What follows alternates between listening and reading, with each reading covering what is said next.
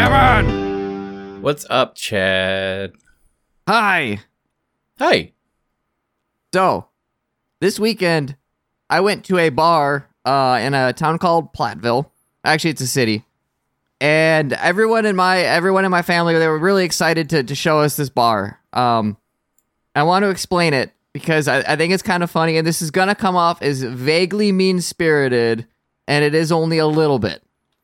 So it's a small place. It doesn't seat very many. It looks like it's like the second floor of a house, and the bathroom looks like it was once an actual bathroom with a tub, and they just kind of took that out and put a kitchen behind it so they could make hors d'oeuvres and appetizer-y things. Mostly cold stuff, it looks like. It was all black and chrome with a bit of white as far as like the main three colors. Had very expensive mixed drinks, custom cocktails, and then decent amount of like high-end top shelf like bourbons and rums. So kind of a more expensive place for Platteville, Wisconsin, which is not a ritzy city. That's a bit more of a college bar town. We get in there and we sit down and we're looking around, and it's one of those things where it's like, hey, you remember like old musicians, like all our drinks are named after like Prince and Freddie Mercury and, you know, just those people, right? I got an Elton John drink, I think. But then like the decorations are somewhat old musicians, somewhat old movies. There's TVs playing. I want to say it was The Wizard of Oz, but in black and white. So, like, the TVs were set to black and white. But then there was also modern pop culture stuff like Game of Thrones and Harry Potter. And there's a little shelf of board games. And it was just such a weird, like, hipster bar that didn't pick a real aesthetic. It just kind of really tried to get a bit of everybody. And the average age range there was definitely, like, 10 years older than me. And I feel like when I started drinking 12, 13 years ago now, those kinds of bars, like the adults in my life were like, I can't believe you kids got to go to these weird themed bars. Like, no one ever just goes to sports bars anymore. And now I feel like it's like, are things starting to reverse? Are the Gen X people like going to the hipster bars? Because I don't know anybody in my age range that would go to that kind of bar. For all thing, it was expensive. But also, I felt like it was trying so hard and it was kind of corny.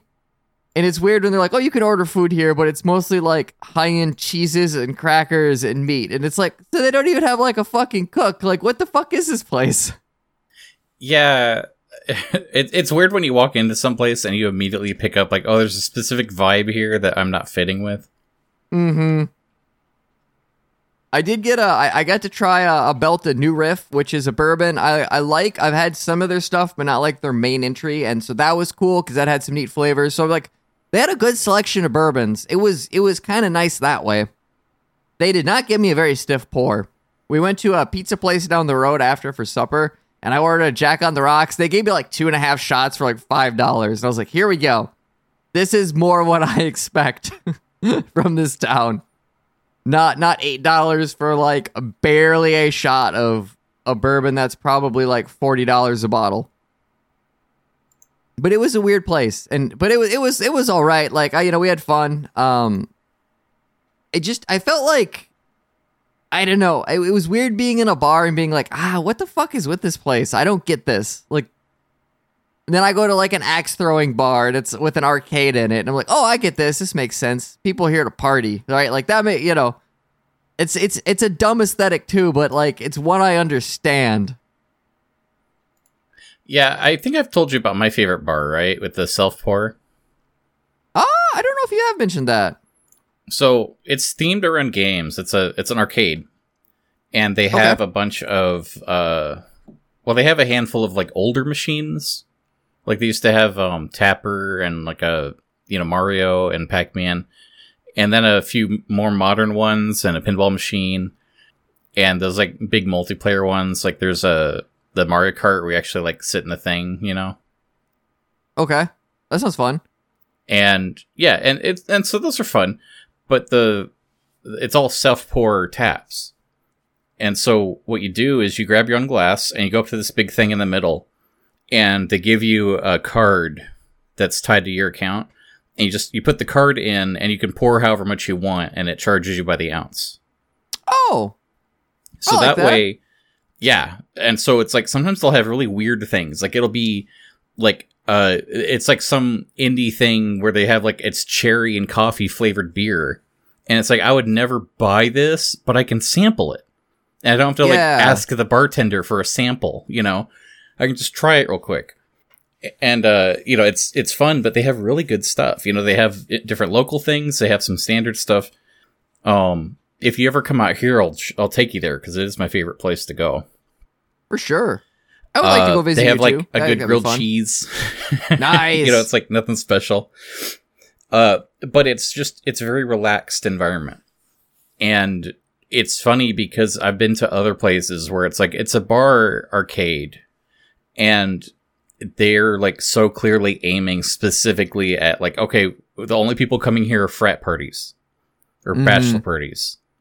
And you just, you know it when you walk in the door, you know, like no one here just wants to enjoy alcohol or video games. It's like, this is the guys are out in town. It's funny because La Crosse has a bar and I've talked about this before. The Starlight Lounge is a martini bar, but it also has that kind of like, it's trying to be an older aesthetic, right? Like, maybe like the 40s. I don't know my eras very well, but just it's an old like lounge bar. The with the way the seating is, the colors, the lighting, and the ambience. But it doesn't try too hard because it knows exactly what it wants to do, and it just does it. And then the drinks are fantastic and reasonably priced. And it's one of my favorite bars because of all of those things. Like it doesn't have, you know, weird murals of Prince hanging out with, like, Freddy Krueger on the fucking wall because it doesn't know which version of Gen X it should be appealing to. And then my other favorite bar is just kind of a dive bar in a place called Brownsville. Like, 500 people live there. And they have really awesome pizza, and they pour you in a crazy strong drink if you ask them to. And the people that run it are fucking cool. Like, we basically know them by name because we go there so much. And it doesn't have a gimmick other than our pizza's really good, and one of our bartenders is kind of an asshole, but she's funny about it, and that's it, right? Like that's all you need. Like I would take you to both of those places when you come here, because they're fun. I don't need to see a dragon sculpture on a thing next to Harry Potter books, which are not decoration. And there's a up north, there's a very good mead hall. They make the best mead. I kind of hate going there because it's like, what's the word? I'm sure there's a word for it. I walk in and everybody has the very stereotypical, like the exact same beard and the thick glasses and pink hair. Mm-hmm. Like not just their hair is dyed. I mean, it's almost like it's a uniform that they look like a stereotype. Sure. You know what I mean? Like, there's just something about it where it's like, okay, is this near a college or something? Like, I don't know what the deal is and, like, why everyone acts the same when they go there. And it's like, they have all this Viking-themed stuff, but I feel like no one there likes Vikings. It's just that Vikings are trendy right now. And it kind of gives me this, like, weird, gross feeling of, like, I thought Viking culture and stuff was cool before there were, like, 8 TV shows about it. Yeah. Yeah, it's like, yeah, I'm sure you really like that last Assassin's Creed game. I'm not sure what the deal here is. Like I'm missing something that people like really fell into it hard. I want to go and then wear like a Vikings t-shirt, you know, like the football team, and be like, "Hey guys, we're here." Oh, it just like have my face fall. I actually don't like the Vikings that much, but I think that would be funny. But it'd be funny. But they make the best mead. Like I'll get a thing to go. Sure. But yeah, there's definitely like certain places that just have an atmosphere. So there's also a bar near me where it's like, I want to say it's a 3-minute drive if I want to drive. Mm-hmm. And it's kind of like, oh, okay, you know, if I wanted to drink heavily, it's nice having something that's like walking distance. Yep. So, you know, I don't have to like think about that stuff. It's also like this dimly lit, like dive. It's like, we don't have a lot of truckers around here, but then, like, if you go in there, everyone's going to have a trucker hat. And it's like, where did all these people come from? Did they, like, import the stereotypical trucker people for the trucker bar? And I don't know what it is, but bars, like, have a specific clientele that appeals to specific people, and they got their audience, and it works. The thing about those kinds of dive bars is they usually have really good food, and they'll pour you like an honest Bud Light. Oh, I do. I want to say that too. Like, I might not fit in with people there, but at the same time, the bartenders are always super cool. They don't bug you. Yeah. Like if you, sometimes I'm not in the mood to talk, and it's like I really want a beer, and I'll go in there and I'll order a beer, and the guy will not say anything, and it's like, you know what? Thanks for not saying anything, and I'll leave a huge tip. You know. Yeah. It's like he picked up on that real fast. When you were in college, because like. I'm thinking now of like some of the college bars I used to go to with people, my friends, you know, when I was in college, and how like that clientele and those kind of bars were very much appealing to, you know, 22 and 23 year olds that wanted to get fucking wasted until 2 a.m. But what's that scene like in California? Or is there one? I don't know. I didn't drink when I was in college. Oh. Well, that answers that.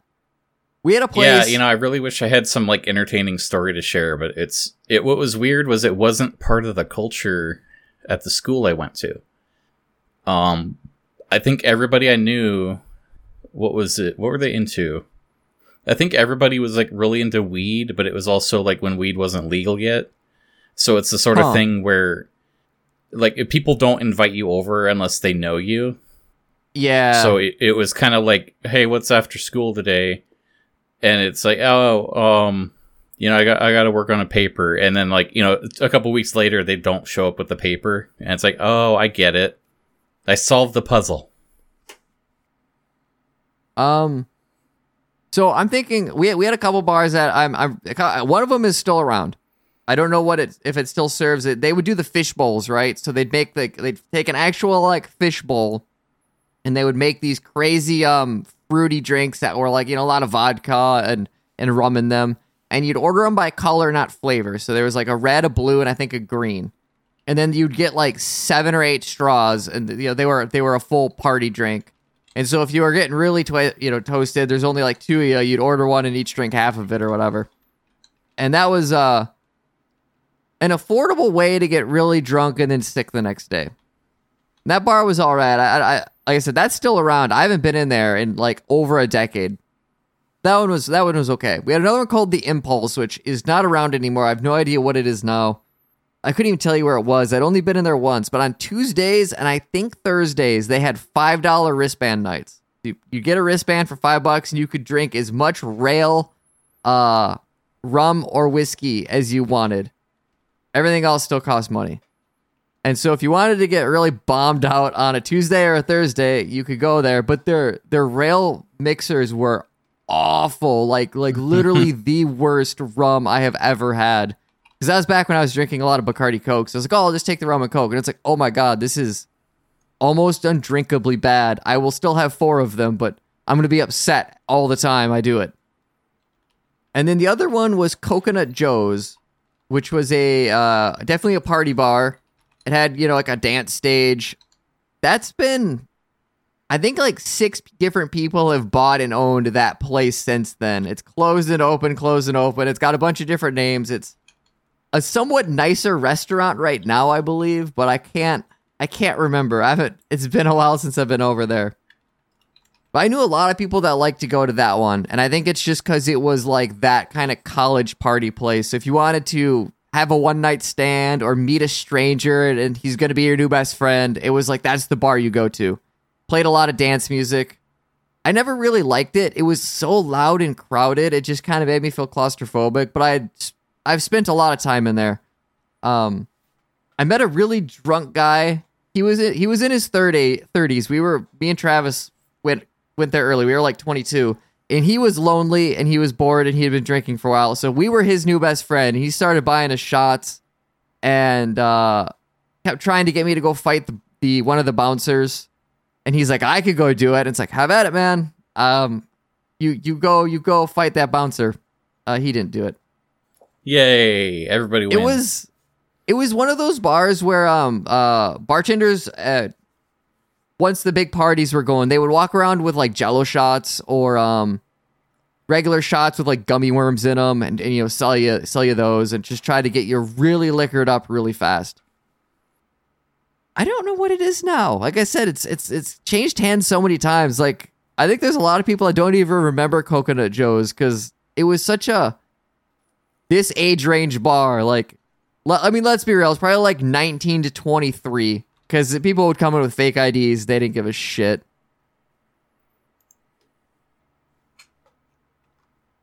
Those are the only ones I really think I ever went to. The Starlight was always the big one. That's been around for a really long time. That was the classy one. So you'd go there first, and then you'd go to one of the trashy ones after, so you didn't feel so bad. So I did a quick Google search for best bars in America. And I can't get a vibe for any of these bars because they're all these like weird stock photos or just like a close-up of a nice drink. And it's like, yeah, but what is the bar like? Because some of these look kind of ritzy, but then some of these almost look arguably shitty from these weird pictures. It's like, this one's got this like douchey Pac-Man shot glass. And it's like, I'm not sure what actually makes them special. I am seeing variety, though. It's, yeah. And most of my drinking I do at home. Same. Like, I'm not a super bar guy, but... you know what, actually, so that dive bar, there was a woman there that I think had too much, and I think that she was, like, trying to come on to me, but she didn't, like, want to be the one to initiate, so she was, like, trying to bait me into saying something. You know what I mean? I don't get into those situations very often, but I can imagine it. I never have before, and so it was, like, odd, because it's, like, I don't know if I'm reading this wrong or what, but it's weird to have, like, a drunk woman talking clearly drunkenly and not saying anything, but it's, like, she really, really wants to talk, but she won't say that she wants to talk. What did you do? How did you handle? I do like the Coconut Joe's logo. Yeah, Coconut Joe's logo is fun. Honestly, I tried to just, like, finish my drink and leave, because it was... Yeah. It was one of those things where it wasn't even, like, let me put it this way. She wasn't my age. And so it was just sort of, like, it was sad. And it kind of killed my mood, and I don't go there anymore. Oh. There's a place... Another bar we would go to once in a while was called The Helm. It was one of those bars that was, like, kind of narrow but really long. It was, like, kind of awkward shaped, and it's hard to move around in. I never really liked it. But they had... Their signature drink was swamp water, which I guess is something a lot of bars have, but they all make it a little differently.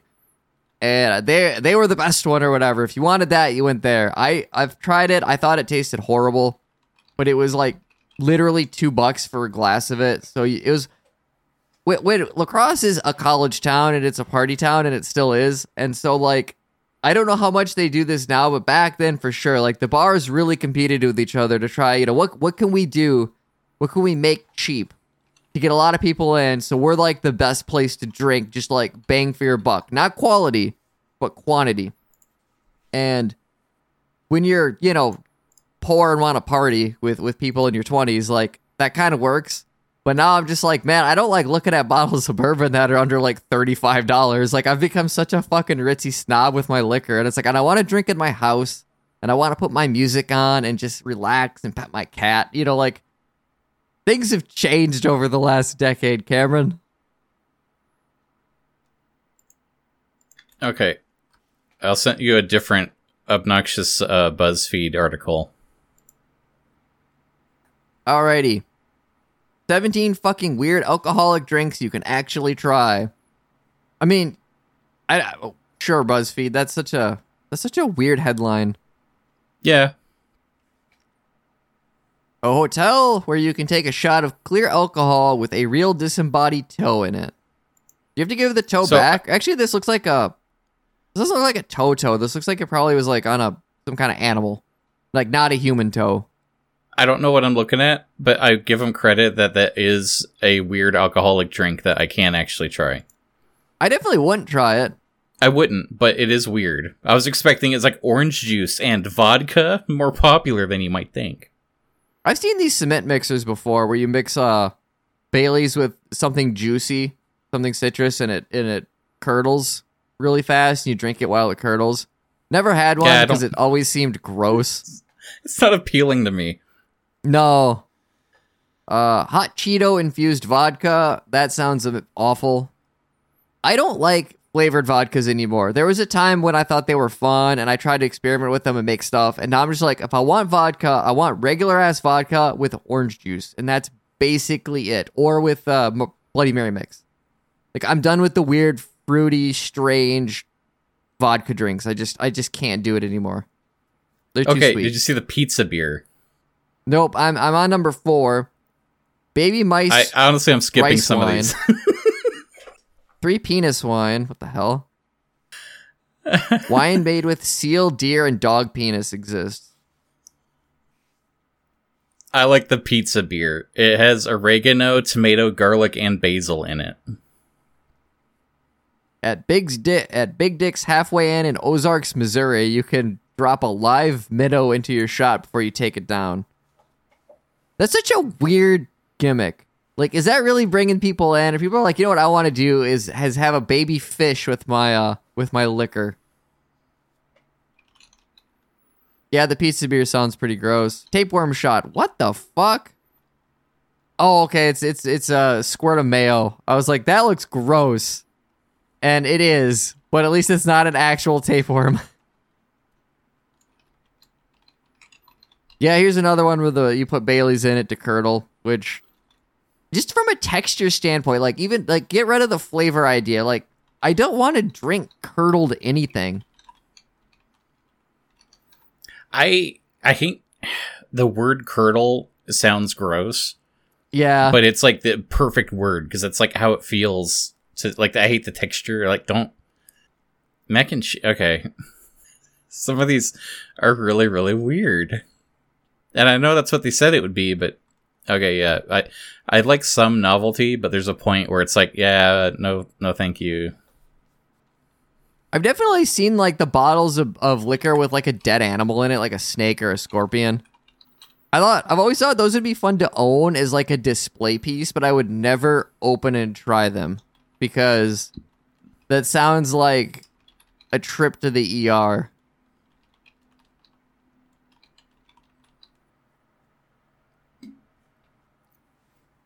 Trying to think of, like, a weird mixer or something I've had at one of these, but I was never really big on trying stuff I didn't think I would like just to say I did it. Yeah, I'm not either. And actually, I don't order mixed drinks that often. When I go to a bar, I usually just ask for something that's on tap. I like to try mixed drinks at home, so I'm not opposed to it. But for some reason, I just kind of like, you know, I want a big glass of Dos Equis. I remember enjoying... there was a shot I used to get called the liquid cocaine. And it's funny. Okay, here. I think here it is. It's a Jägermeister, 151 proof rum, and then Goldschlager. A half ounce of each. And I remember that being really good, but I have not had one of those in, you know, like 12 years. So who the fuck knows? I'm definitely not going to go buy all of the stuff for it. Bacardi discontinued 151 in 2017. Is that true? That's nuts. Wow, yeah. It was never good. Anytime anybody ever busted out 151 proof rum, like, you knew mistakes were being made. Okay, so I want to ask you a question now. Yes. You get to set up your own bar. How do you approach it? I don't know, like, I think part of me is like, it would be cool to have, like, a metal music themed bar, but a lot of metalheads are actually insufferable people, and I don't know if I'd want them to be my clientele. I think that would get annoying, and there wouldn't be enough of them to make money. I went to the same thing where it's like, my mind is to do, like, a medieval Dungeons and Dragons pub that's, like, themed and stuff, and it's like, boy... The people that'll actually go there will make me want to put a bullet in my head. I think if I were in a bigger city, like a furry-themed bar, I would do, because furries seem like to be the only demographic of, like, fandoms that will actually spend their money on the fandom quite willingly. And so I think they would like come and actually enjoy the drinks and like tip well versus, I don't know, like if you did a Rick and Morty themed bar, I think people would just get drunk, shout Pickle Rick, and then run out the door without paying. Right.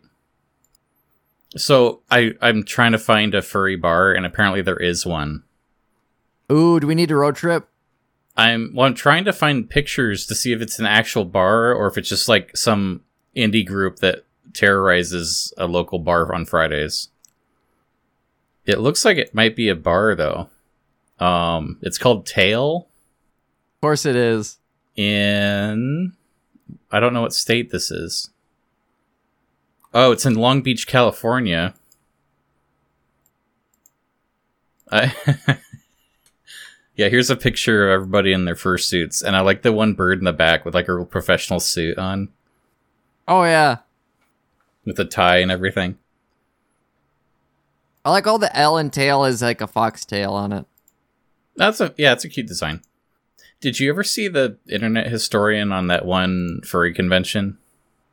I don't think so. You would get a kick out of it.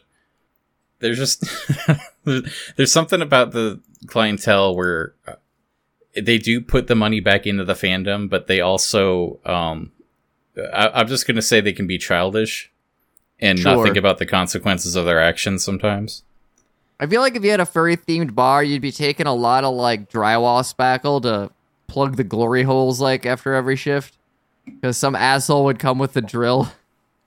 I'm trying to picture if I spent like thousands on a suit, I'm not taking it somewhere where people have drinks out. Oh yeah, absolutely not. So I'm not even sure what that looks like. I like some of the things I like are like Alien and Predator, right? But I feel like there are so many 80s themed movie bars or horror movie bars or action movie bars that I would just be one in a sea of thousands. I don't know if I'd want to do that, right? I do like the idea of movies though. It would be fun to have like a cinema themed bar, and maybe like different nights could be different genres. Like if you had like a Ghibli movie themed bar, do you think he would try and cease and desist that? Yeah. Damn it. I think so. Aren't they kind of litigious? I mean, at a certain point, like, can they sue? I guess, yeah, they can, because you're like tarnishing their brand. Like, is there a Disney themed bar? Can I do like a bar, like, and just play Disney movies? Like, this is the Beauty and the Beast bar. And the answer is probably no. Ooh, a H.P. Lovecraft themed bar. No, well, that's another one where I think the clientele to something like that would actually be horrible. That goes back to the D&D problem. Yeah, I want to balance my, like, kind of snooty, pretentious bullshit, but I also want normal people to show up because I feel like they're going to just be easier to deal with as clientele. The problem is like, I'm so introverted that the idea of owning a bar, I feel like they're naturally extroverted places. I would be bad at it. Like, anything I'm going to do, eventually it's going to not work. It's just going to go under. Well, also, you're the owner, so you hire bartenders that are outgoing. I suppose. It's not kitchen nightmares, but you know that premise of like, oh, this business is failing, so we have this guy come in and fix it. Yeah, like the bar rescue or whatever. Is it Bar Rescue? Is that the one? There's a bar one. I think so. Have you seen that? It's interesting because it's one of those where I feel like half the things are staged and then half the things aren't. Yeah. And excuse me. There was one interesting one where the owner was literally just a total detriment to the entire business. And it's like he was just partying. It was like he acts like he's making decisions, but really, like, if a pretty woman comes in, then, like, he buys her drinks. And it's like, oh, she gets all the free drinks she wants. And there was no, like, organization or anything. So all they did was they convinced the guy's daughter to send him on a vacation to Hawaii for, like, 2 weeks while they fixed the bar. And when they came back, they're like, hey, look, it's working better without you. So why don't you go ahead and retire and everything will be fine. And it was like, it was kind of sad, but it was also like, yeah, he's just literally ruining everyone else's lives for, you know, his lust for 20-year-olds. Yeah. I think like the mini painting, the modeling, that could be kind of a fun, like, could you build a bar around that theme? And I don't know how you could do that while keeping the cost down. Because if you actually had, like, things to paint and, like, activities like that, the hobby is so prohibitively expensive. I don't think people are just going to want to come in and spend, like, $40 to try it or whatever. Yeah. I think, so to answer my own question, if I wanted to have a bar, I do like that idea you mentioned of the movie theme stuff. But it's, like, I think that what I want is just a very classy, traditional kind of bar that doesn't have a gimmick. Only because I live here in Southern California where everything's forcing gimmicks all the time. Yeah. So it's kind of like, oh, what about, you know, it'll be like that dive, but it's clean. That's my gimmick, is we clean the bathroom. Yeah. I kind of like the idea of, like, you have that, and then maybe your gimmick is you put up a... You got a wall and you got like some markers or something, and you just like put up this like big piece of paper, and then once it's full of stuff, you take a picture of it, you post it on your social media, and you're like, hey, look what the patrons did, and then you put a new one up, and you know, just something that people can add to. And obviously it's gonna eventually just get filled with dicks, but I think stuff like that where it's not, you're not like building your whole bar around it, but you have something vaguely interactive and cheap to do. No, the problem is you're gonna get drunk people drawing on stuff that isn't the paper. I don't trust drunk people, Cameron. Yeah, so at that the coin house is the one I like with the self pour. Okay. I took my boss there once. I think he's not welcome there anymore. After this one night we had, what happened? What was? I think he broke like 2 glasses, and one time it was because like he set it on top of the pinball machine, and then he got mad that he missed the ball or something, and so he tried to tilt it, and it just like tossed the glass to the side. Oh, and there's like no way that he can explain that he bumped it based on like where he set it, because he set it like on top of the sign that says "Do not set glass on machine." Mm. And they're like, what, you know, whatever, and they clean it up. But then it's like, oh, they got a beer pong table, and he went over and he set his glass like on top of the table. And he's like, how does this work? And he like throws the ball at his own glass and knocked it off. Like just literally just the stupidest thing you could do. Like, and it's just sort of like, because he's he likes to drink, but I think he's kind of a lightweight. Oh, and so like he was maybe 1 or 2 past his limit. And every decision he made was just bad. And I had to, like, babysit him after that. That sucks. And it's also a little funny. It was a funny night, but it was kind of like, yeah, I'm not inviting you anymore. I feel like after you break your first glass at a beer or at a bar, they can give you a plastic one. Yeah, right? I wonder sometimes, because I love having a very nice, you know, actual glass. Yeah, but some of these venues, I feel, don't necessarily require the classiness. And if you gave me a red cup, I would go, I understand. Mm-hmm.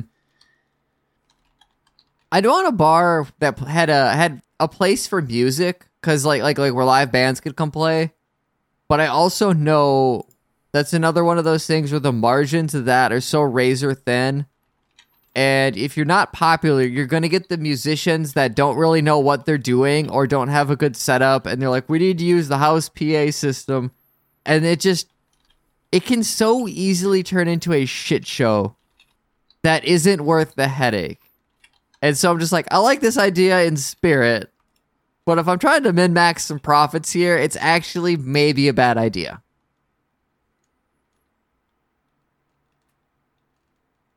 I think the other thing I want is I want to have a taco truck.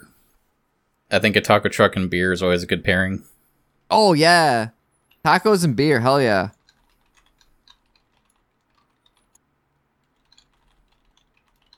Are there any fictional bars you really like? No. That's I feel like bullshit. Most of the time, like, no, I think like most of the time fictional bars lead to trouble. That's true. Okay, you know what? No, this is lame because like everyone's still talking about the anime, but I really like the bar in Cyberpunk. I still haven't seen that, but I believe you. Let me find it here. I'll send you a video. I'm gonna lower the volume so I can talk over it. So, the Afterlife is this cool bar, and that's like the Massizzi Cantina where all the business goes down and stuff. Oh, sure. Lower that more. And the gimmick, like, it's called Afterlife, and the thing is, if you do something like heroic and you go out in a blaze of glory, they'll name a drink after you. Oh yeah. So there's like a long list of, you know, infamous and famous lost heroes and all their like odd, unique drinks you can do. And I think I was telling you about this, but like I found this guy that tried to recreate some of the more notable drinks, but make like real versions that taste better while still being true to the fiction behind it. Yeah. And it was like, I was just curious because it's like, I want a Johnny Silverhand. You know, like after finishing the game, it's like, I really want a Silverhand right now. And so I look up how to make it. And this guy has a 20-minute video. And it's like, you know, to get all the ingredients to mix one, it's like $80 because he is such a turbo drink snob. And it's like, I'm pretty sure Johnny wouldn't like an $80 drink. Yeah. But it's a cool enough bar. I like the Afterlife. How about you? I'm looking at like a list of fictional bars now to see if there are any that pop out at me that I'm not remembering. Try out the Drunken Clam from Family Guy. I mean, it's definitely not like my favorite, but there's something about that one. No, that's charming. That's a local bar you could enjoy. That's another thing. Like, I don't know that I want to go to Moe's as much as I like The Simpsons. It's like I don't actually want to go to Moe's though. Like it's a crummy bar. That's what makes it work. Oh, fuck, Gaston's, the bar from Beauty and the Beast. That'd be kind of fun to go to. Everyone's always singing. I feel like there's got to be a bar like, Lord of the Rings. The Prancing Pony. Yeah, I'd go there. You would. You always got meetings with short people. There's also the Dragon Inn from The Hobbit, apparently. Okay. Oh wait, is that in Hobbiton? There's a really cool bar there where everybody's always happy. You ever watch Cheers? It's been a hot minute, but I've definitely seen it. I never really got into it. I think I've definitely seen a lot more Frasier than Cheers.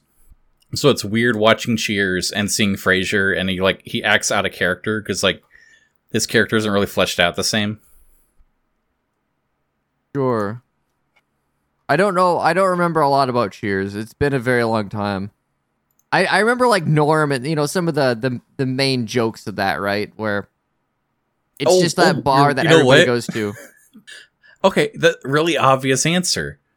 Quark's bar on Deep Space Nine. Oh, yeah. We literally went there. They have one in Vegas, or they had one. Oh, really? And it's designed to look just like the bar from the show. And you can get like Star Trek themed food and stuff. And they have a Klingon in a costume, harass customers. And nice. It was a cute venue. Like in Vegas has its like its lame gimmicks, but it's like, hey, you know what? You're not going to get this anywhere else. Yeah. Here the Gold Room at the Overlook Hotel from Stephen King's The Shining. Their signature drink is apparently just Jack Daniels, but I can fuck with that. You know, don't get killed by the murder Gold Room ghosts. It's like too shiny. I hate it. Well, it's in a really ritzy hotel. I don't know if you're really supposed to like it. Yeah, but it's like it's too ritzy. I'm not comfortable there. Patty's Pub, where Always Sunny in Philadelphia. That could be a fun... I feel like... I don't know if I'd want to go... Well, that's another one of those, like, vaguely shitty dive bars that I think would either...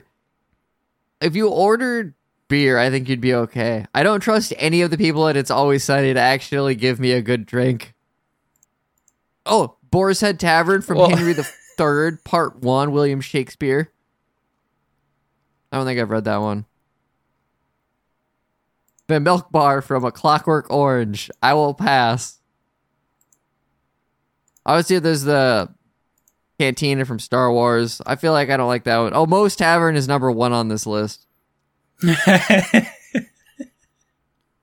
Moe's Tavern is, I don't know if I'd actually want to go there. Yeah, it's one of those things where I feel like half the time the joke is that, like, there might be someone dead in the corner and they don't feel like checking right now. The Ink and the Paint Club with Jessica Rabbit from looks like Who Framed Roger Rabbit. Oh, yeah. That's a pretty decent bar. It doesn't come to mind, you know, like I never would have thought of that, but oh fuck, the Salty Spittoon from SpongeBob. That's a good one. I'd go there. I don't think they'd let me in. I'm not tough enough. I was just about to ask, like, what do you know, how tough are you? Not enough to get in there.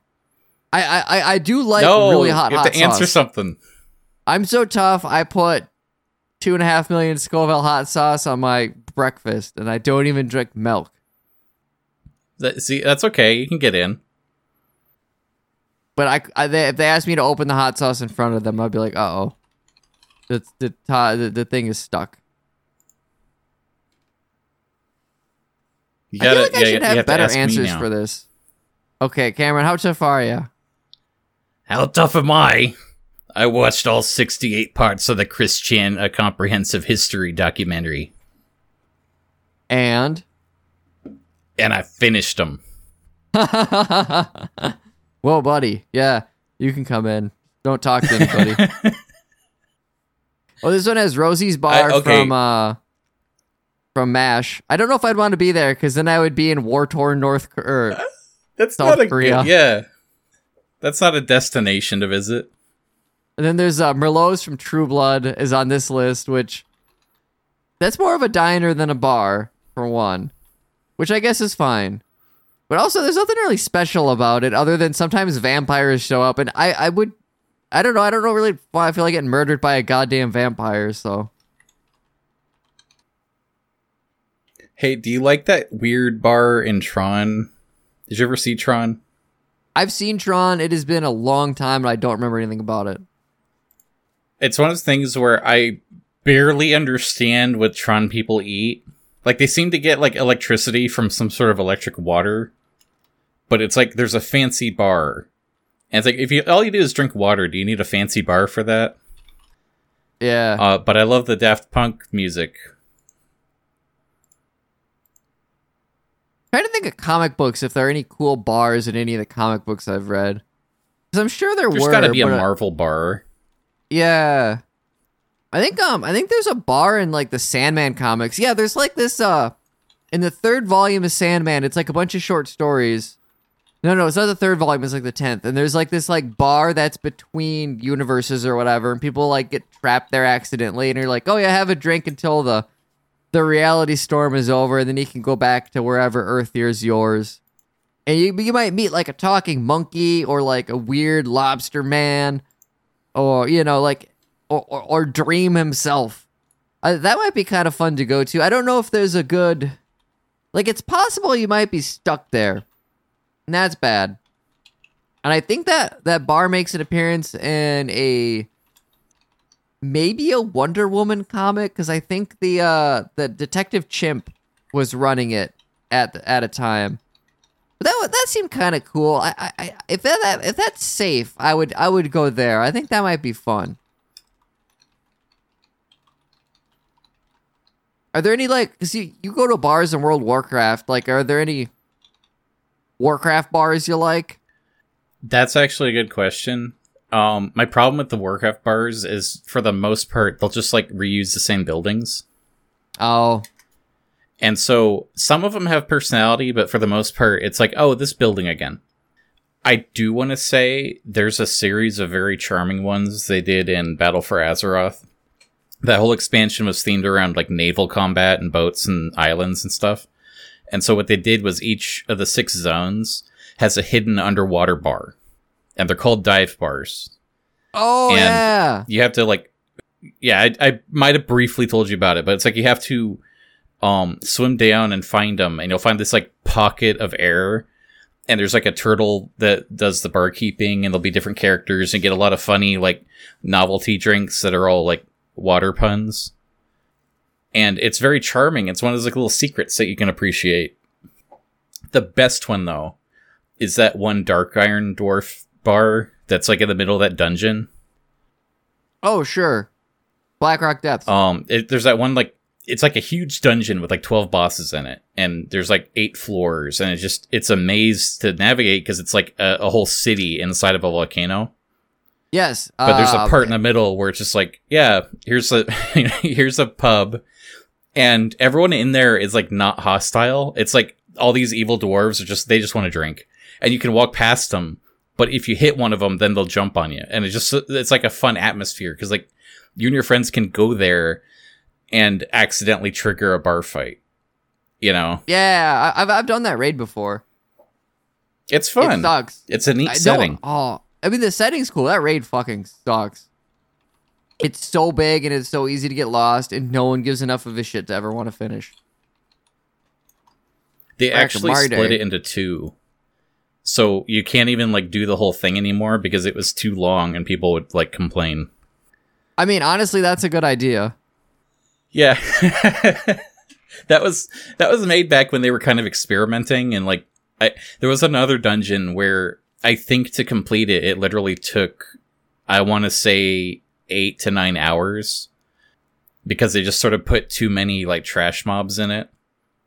And they're looking at the gameplay, and it's like, oh, people are like taking shifts as they leave for school and work, and like trading off accounts and stuff to keep it alive. And it's like, yeah, okay, yeah, you know what? We will adjust the numbers. Yeah. I thought of a couple more bars. Okay. The Cutlass, which is from the Drizzt to Erden books. It's in the city of Luskan, the port city where all the pirates and stuff go. That always seemed kind of like a cool place. Like, it's one of those things where you get in there and it's actually a decent establishment, but it's in kind of the shitty part of town, and so you gotta like kind of watch your step as you go there. But I guess they serve a really good beer. They got some good stuff on the menu. The food's apparently good because that cast always went there.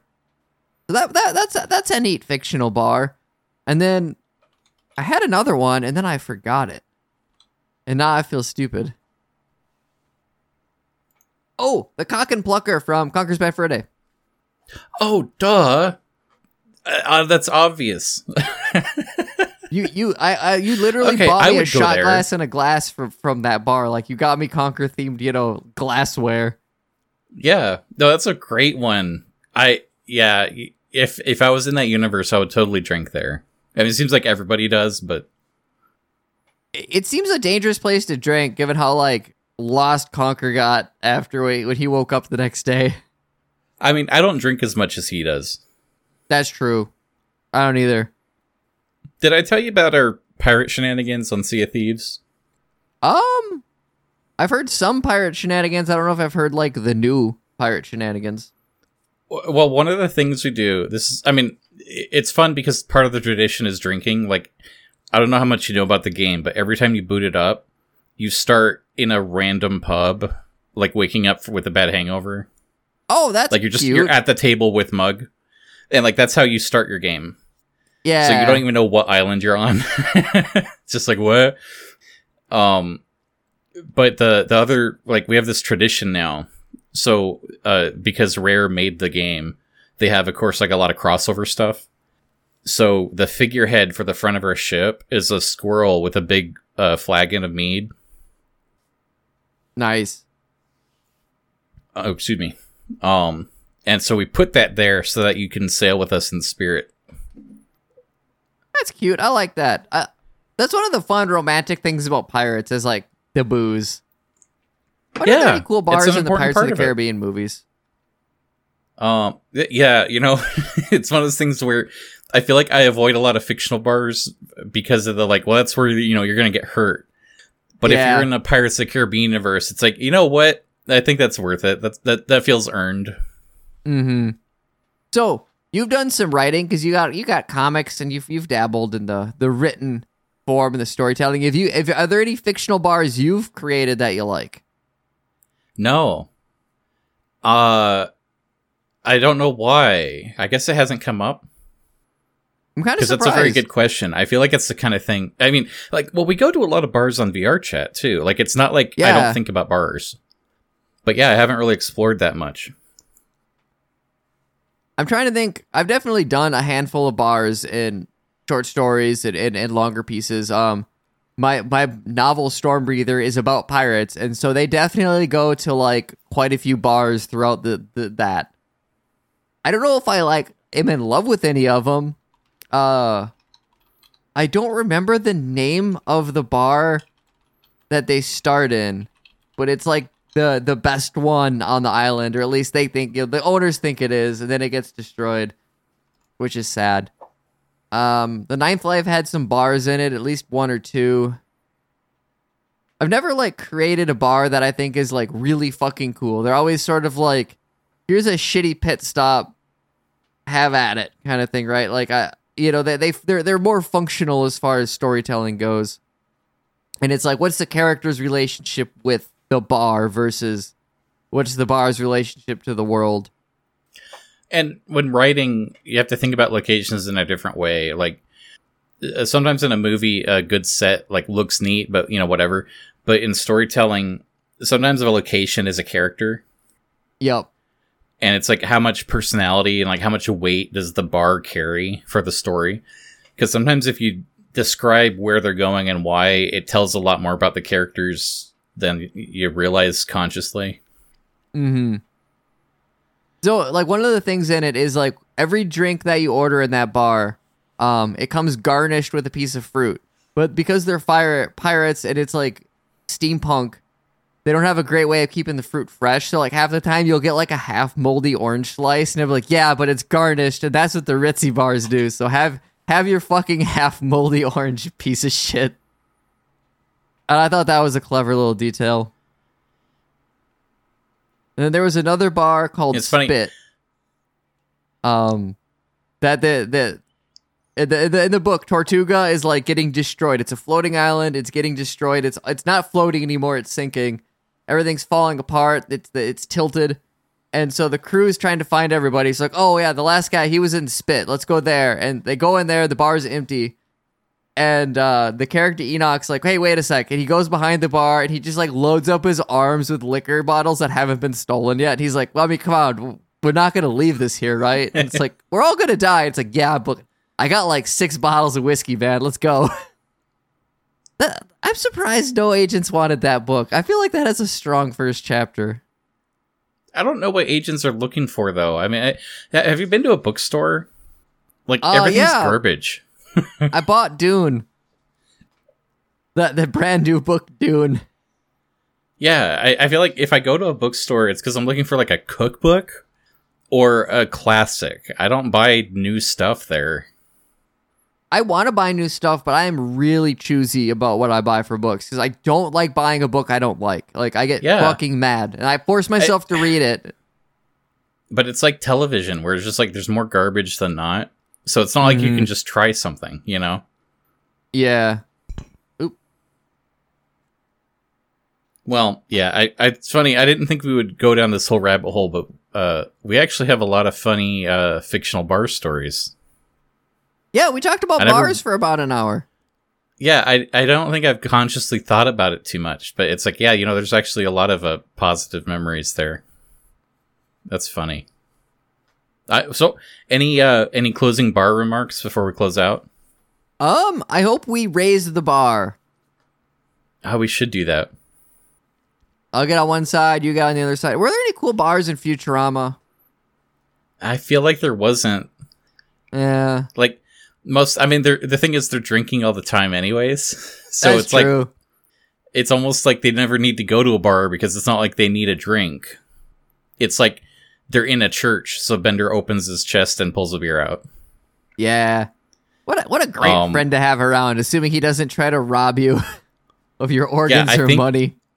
I'm trying to remember. I'm certain that there are examples, but I think the only bar might be in the first episode, and that's like where Fry and Bender kind of like met. Oh yeah. Like, because I remember them like escaping through the bathroom window or something, and it was like that first episode's funny because they have to introduce a lot of concepts, so it's like overly relatable, and they didn't get weirder until later. Yeah. Do you have any closing remarks about bars? No, but I like them. Yeah. A lot of times they're bad, but I like them. Yeah, that's okay. I didn't realize I was actually going to create an hour-long conversation, but we did it. We had one. And I think it was pretty fun. Like, I'm gonna consciously think about bars a little bit more. Like, next time I hop on WoW, I'm going to go like, hey, wait a minute. Here's another good one I forgot about. Yeah, like, we've been to some fucking cool ones in VR chat, too, which is neat. I think my favorite, I think it's called 90s Bar, but it's just like optimized real well. It has a pool table. You can pour drinks and like their colors, so you can like mix your own drink. Yeah. And it's just, it's very relaxing. You know, it's like a good atmosphere. Oh yeah. We hung out there for like an hour one night. We actually drank in real life and like played pool. And I like told like a dozen people in my, like, I went to work. I was like, dude, I played pool and drank at a bar with a guy from California. He's like, oh, was he here? I was like, no, we were in VR. It was awesome. Yes, it was a good time. I feel like I have a picture of that one somewhere. I'm sure I do. I have so many pictures. Well, yeah, this was fun. Should we close out with a glad space? Yeah, let's do it. My glad space, I got to see the band Whitechapel last week. They're deathcore band. Actually, you've heard their music. When I did that big playlist of deathcore music, they were on it. And that was a really good time. We went and saw them in Madison, so it's about 2.5 hour drive. We went on a Tuesday night. I had to work on Wednesday, so that was fun. But it was totally worth it. It was a really good concert. They put on an awesome show. It was... like the mosh pit that was going on with some of their songs was just bonkers. It was super cool. So that was nice. I don't get to see a lot of like death metal and deathcore concerts, and so whenever I do, it's always a fucking treat. And that was a really, really good time. That sounds like a good time. How about you? What you glad about? So, one of my favorite games had a sequel come out. And I missed it. It came out like a month ago, but Freedom Planet 2 came out. Oh, really? I thought you were going to say Overwatch 2 for a second. I was like, where's this going? Well, I didn't realize that. No, that would be funny, sequel. But yeah. Freedom Planet 2. If anyone doesn't know, it's like it's a fan spiritual successor to Sonic, like the Genesis era games. And it's good. I don't know how else to put it. If you like Sonic games, this is better than most Sonic games. Just because so many bad ones have come out by now. And I think it's strange that they didn't market it more, because like I feel like I follow them everywhere. I've been waiting for updates. I thought I had it wishlist on my Steam, and it just sort of like sleeper came out a month ago. So it bumps me out because I'm sure they're not making the money they could have. Yeah. If I missed it, like I'm a big fan, so I don't know. But I want to point it out now. Like I got a little bit of time with it, and it feels real good. They controversially redesigned some of the characters because I think the original ones were a little too close to like the Sonic the Hedgehog like body shape, and they're like, no, we want to make it look like our own thing. So sure. The characters look a little different, and some people don't like the change, but I think the game is very pretty. Nice. So they did a good job. Yeah, and it just feels good. You know, it's responsive. You get these cool jumps and stuff. What's neat is like it's a little bit like Mega Man X, where you can attack. So like each character kind of has a gimmick, but the main one, you can pretty much dash like Sonic, or you can do this like whip thing. And the first boss on the first level, like I almost lost, because it's like, oh, you have to actually pay attention.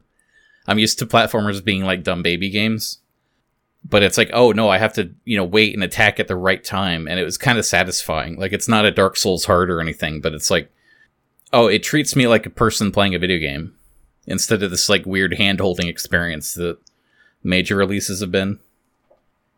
I haven't played the first one. I own it, so, and I've been meaning to. I should start that like this week or something. I recommend it. I recommend... so the first one had a mode where there's no story, and it just plays like if you put Sonic in the Genesis, and just level 1 and then level 2, and there's no cutscenes. Do that mode. I'm not going to critique the writing or the voice acting because, I mean, you can imagine what it's like. You're not missing out. The level designs are the fun part. So I recommend Freedom Planet. I recommend Freedom Planet 2. It's all good. Nice.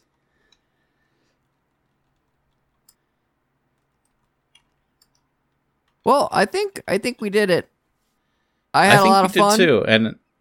I did too. I hope the listeners did. I hope more of them listened to this one than the fucking Gundam one. Which, hey, if you're new and you're like, oh, this was kind of a neat show, I think I might stick around. Go listen to the fucking Gundam episode that we had Matt on. That was a fun conversation, and we had a good time talking about hobbies. Also, a little bit of housekeeping. I do a side show sometimes on this feed called Warrior Chats, where I get Emily on. She's a friend of mine. And we talk about stuff. So, tomorrow, canonically, the 21st, Taylor Swift is releasing another album.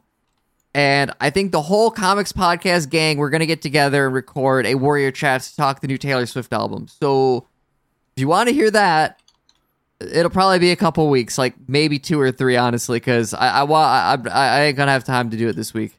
And then I'll have to edit it, and I'll have to send it to Cameron. But we have some fun episodes of our sideshow in the pipeline. I'm about done with Amphibia, so we'll have one about that, and we might actually talk about Warrior Cats books again. We'll see.